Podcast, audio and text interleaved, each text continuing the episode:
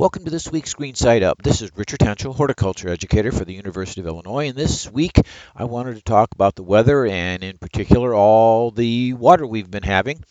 Uh, gardeners, farmers, we're all out there together trying to do things in in the dirt, so to speak, to get our uh, fields planted, our, our flower and vegetable beds planted, and the, the amount of rain that we've had in recent weeks has just been um, so different than what we normally would expect this time of year.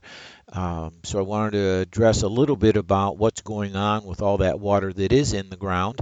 Um, if we're lucky enough and the gardeners have raised beds or are using planters, uh, things of that sort, uh, we can kind of control a little bit of that water. Um, raised beds are going to drain down and out and and have the water clear out of that raised bed a lot sooner than if you garden in the ground. Um, so that can be of benefit to you, assuming we uh, have an warm, warmer temperatures than in the in in those beds, and we're able to go ahead and do some transplanting or seeding. Uh, the folks that uh, garden directly in the soil We'll really have to monitor uh, the amount of moisture. And with all this rain, we may have changed the soil temperatures themselves. Uh, with with the moisture that's in the ground. So that's something that ought to be addressed as well. Uh, what's really going on here is uh, with all the moisture. Uh, we expect to have pore spaces that are vacant and open containing soil air uh, in the soil profile and with all the moisture every void that's in the soil profile is being uh, is is filled up with all the moisture. So if you've put a transplant in the ground already and then we have all this water uh, the root systems uh, besides the potential of them rotting um, uh, they are not really able to acquire what they need to out of the soil because in order for them to do that that's an active process and there needs to be soil air soil oxygen present uh, which the roots use uh, along with the dissolved um, nutrition that's in that soil water to get and then that gets pumped up into the plant.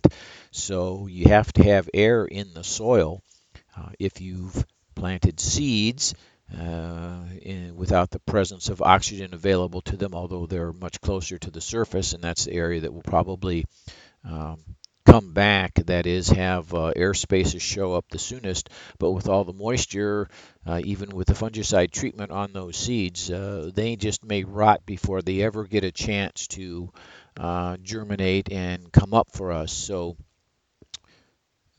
hopefully you've got some more seed to go.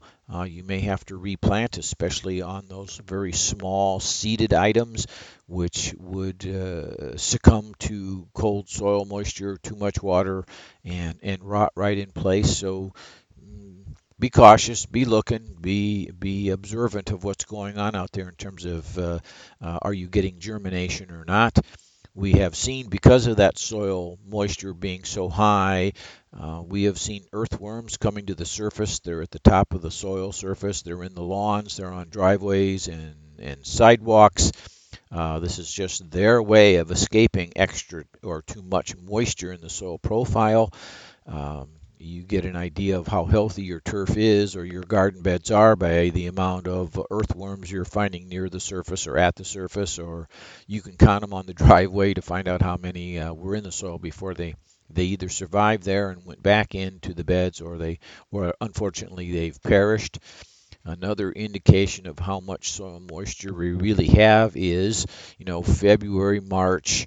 Um, at times, some some homes uh, will find uh, that the ants have invaded. They warmed up during those months uh, with nothing to eat outside, so to speak. They're foraging any everywhere they can go, so they may have been in the home as the as uh, the weather dried out then and the soils warmed up. We were able to see those ants return outside excuse me the uh, yeah the ants turn uh, outside we now have been seeing them back inside with all this moisture. They just can't survive out. They need oxygen too, so they haven't been uh, uh, able to return and stay outside. So ants may have been returning into the home. That's kind of one of those expected things.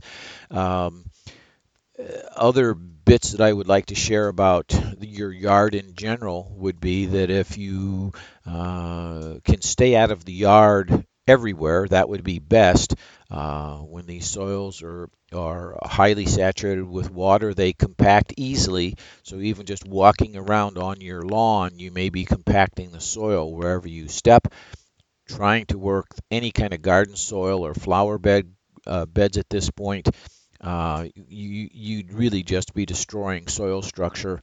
Uh, and when all that, when all this settles out and it finally does dry up, what you end up with are these little hard lumps uh, of damaged soil particles. So uh, do your best to stay out of the yard. That includes off the lawn until we see some of this moisture dissipate and we we get back to a more normal amount. Um, other things about moisture and soil would be that uh, sandy soils are going to dry out sooner because they typically have better drainage. Our heavier black soils and soils that contain a fair amount of clay in their composition, they're going to dry out later or last or be moist longer because they just don't have a strong drainage system like you have in uh, a sandier soil.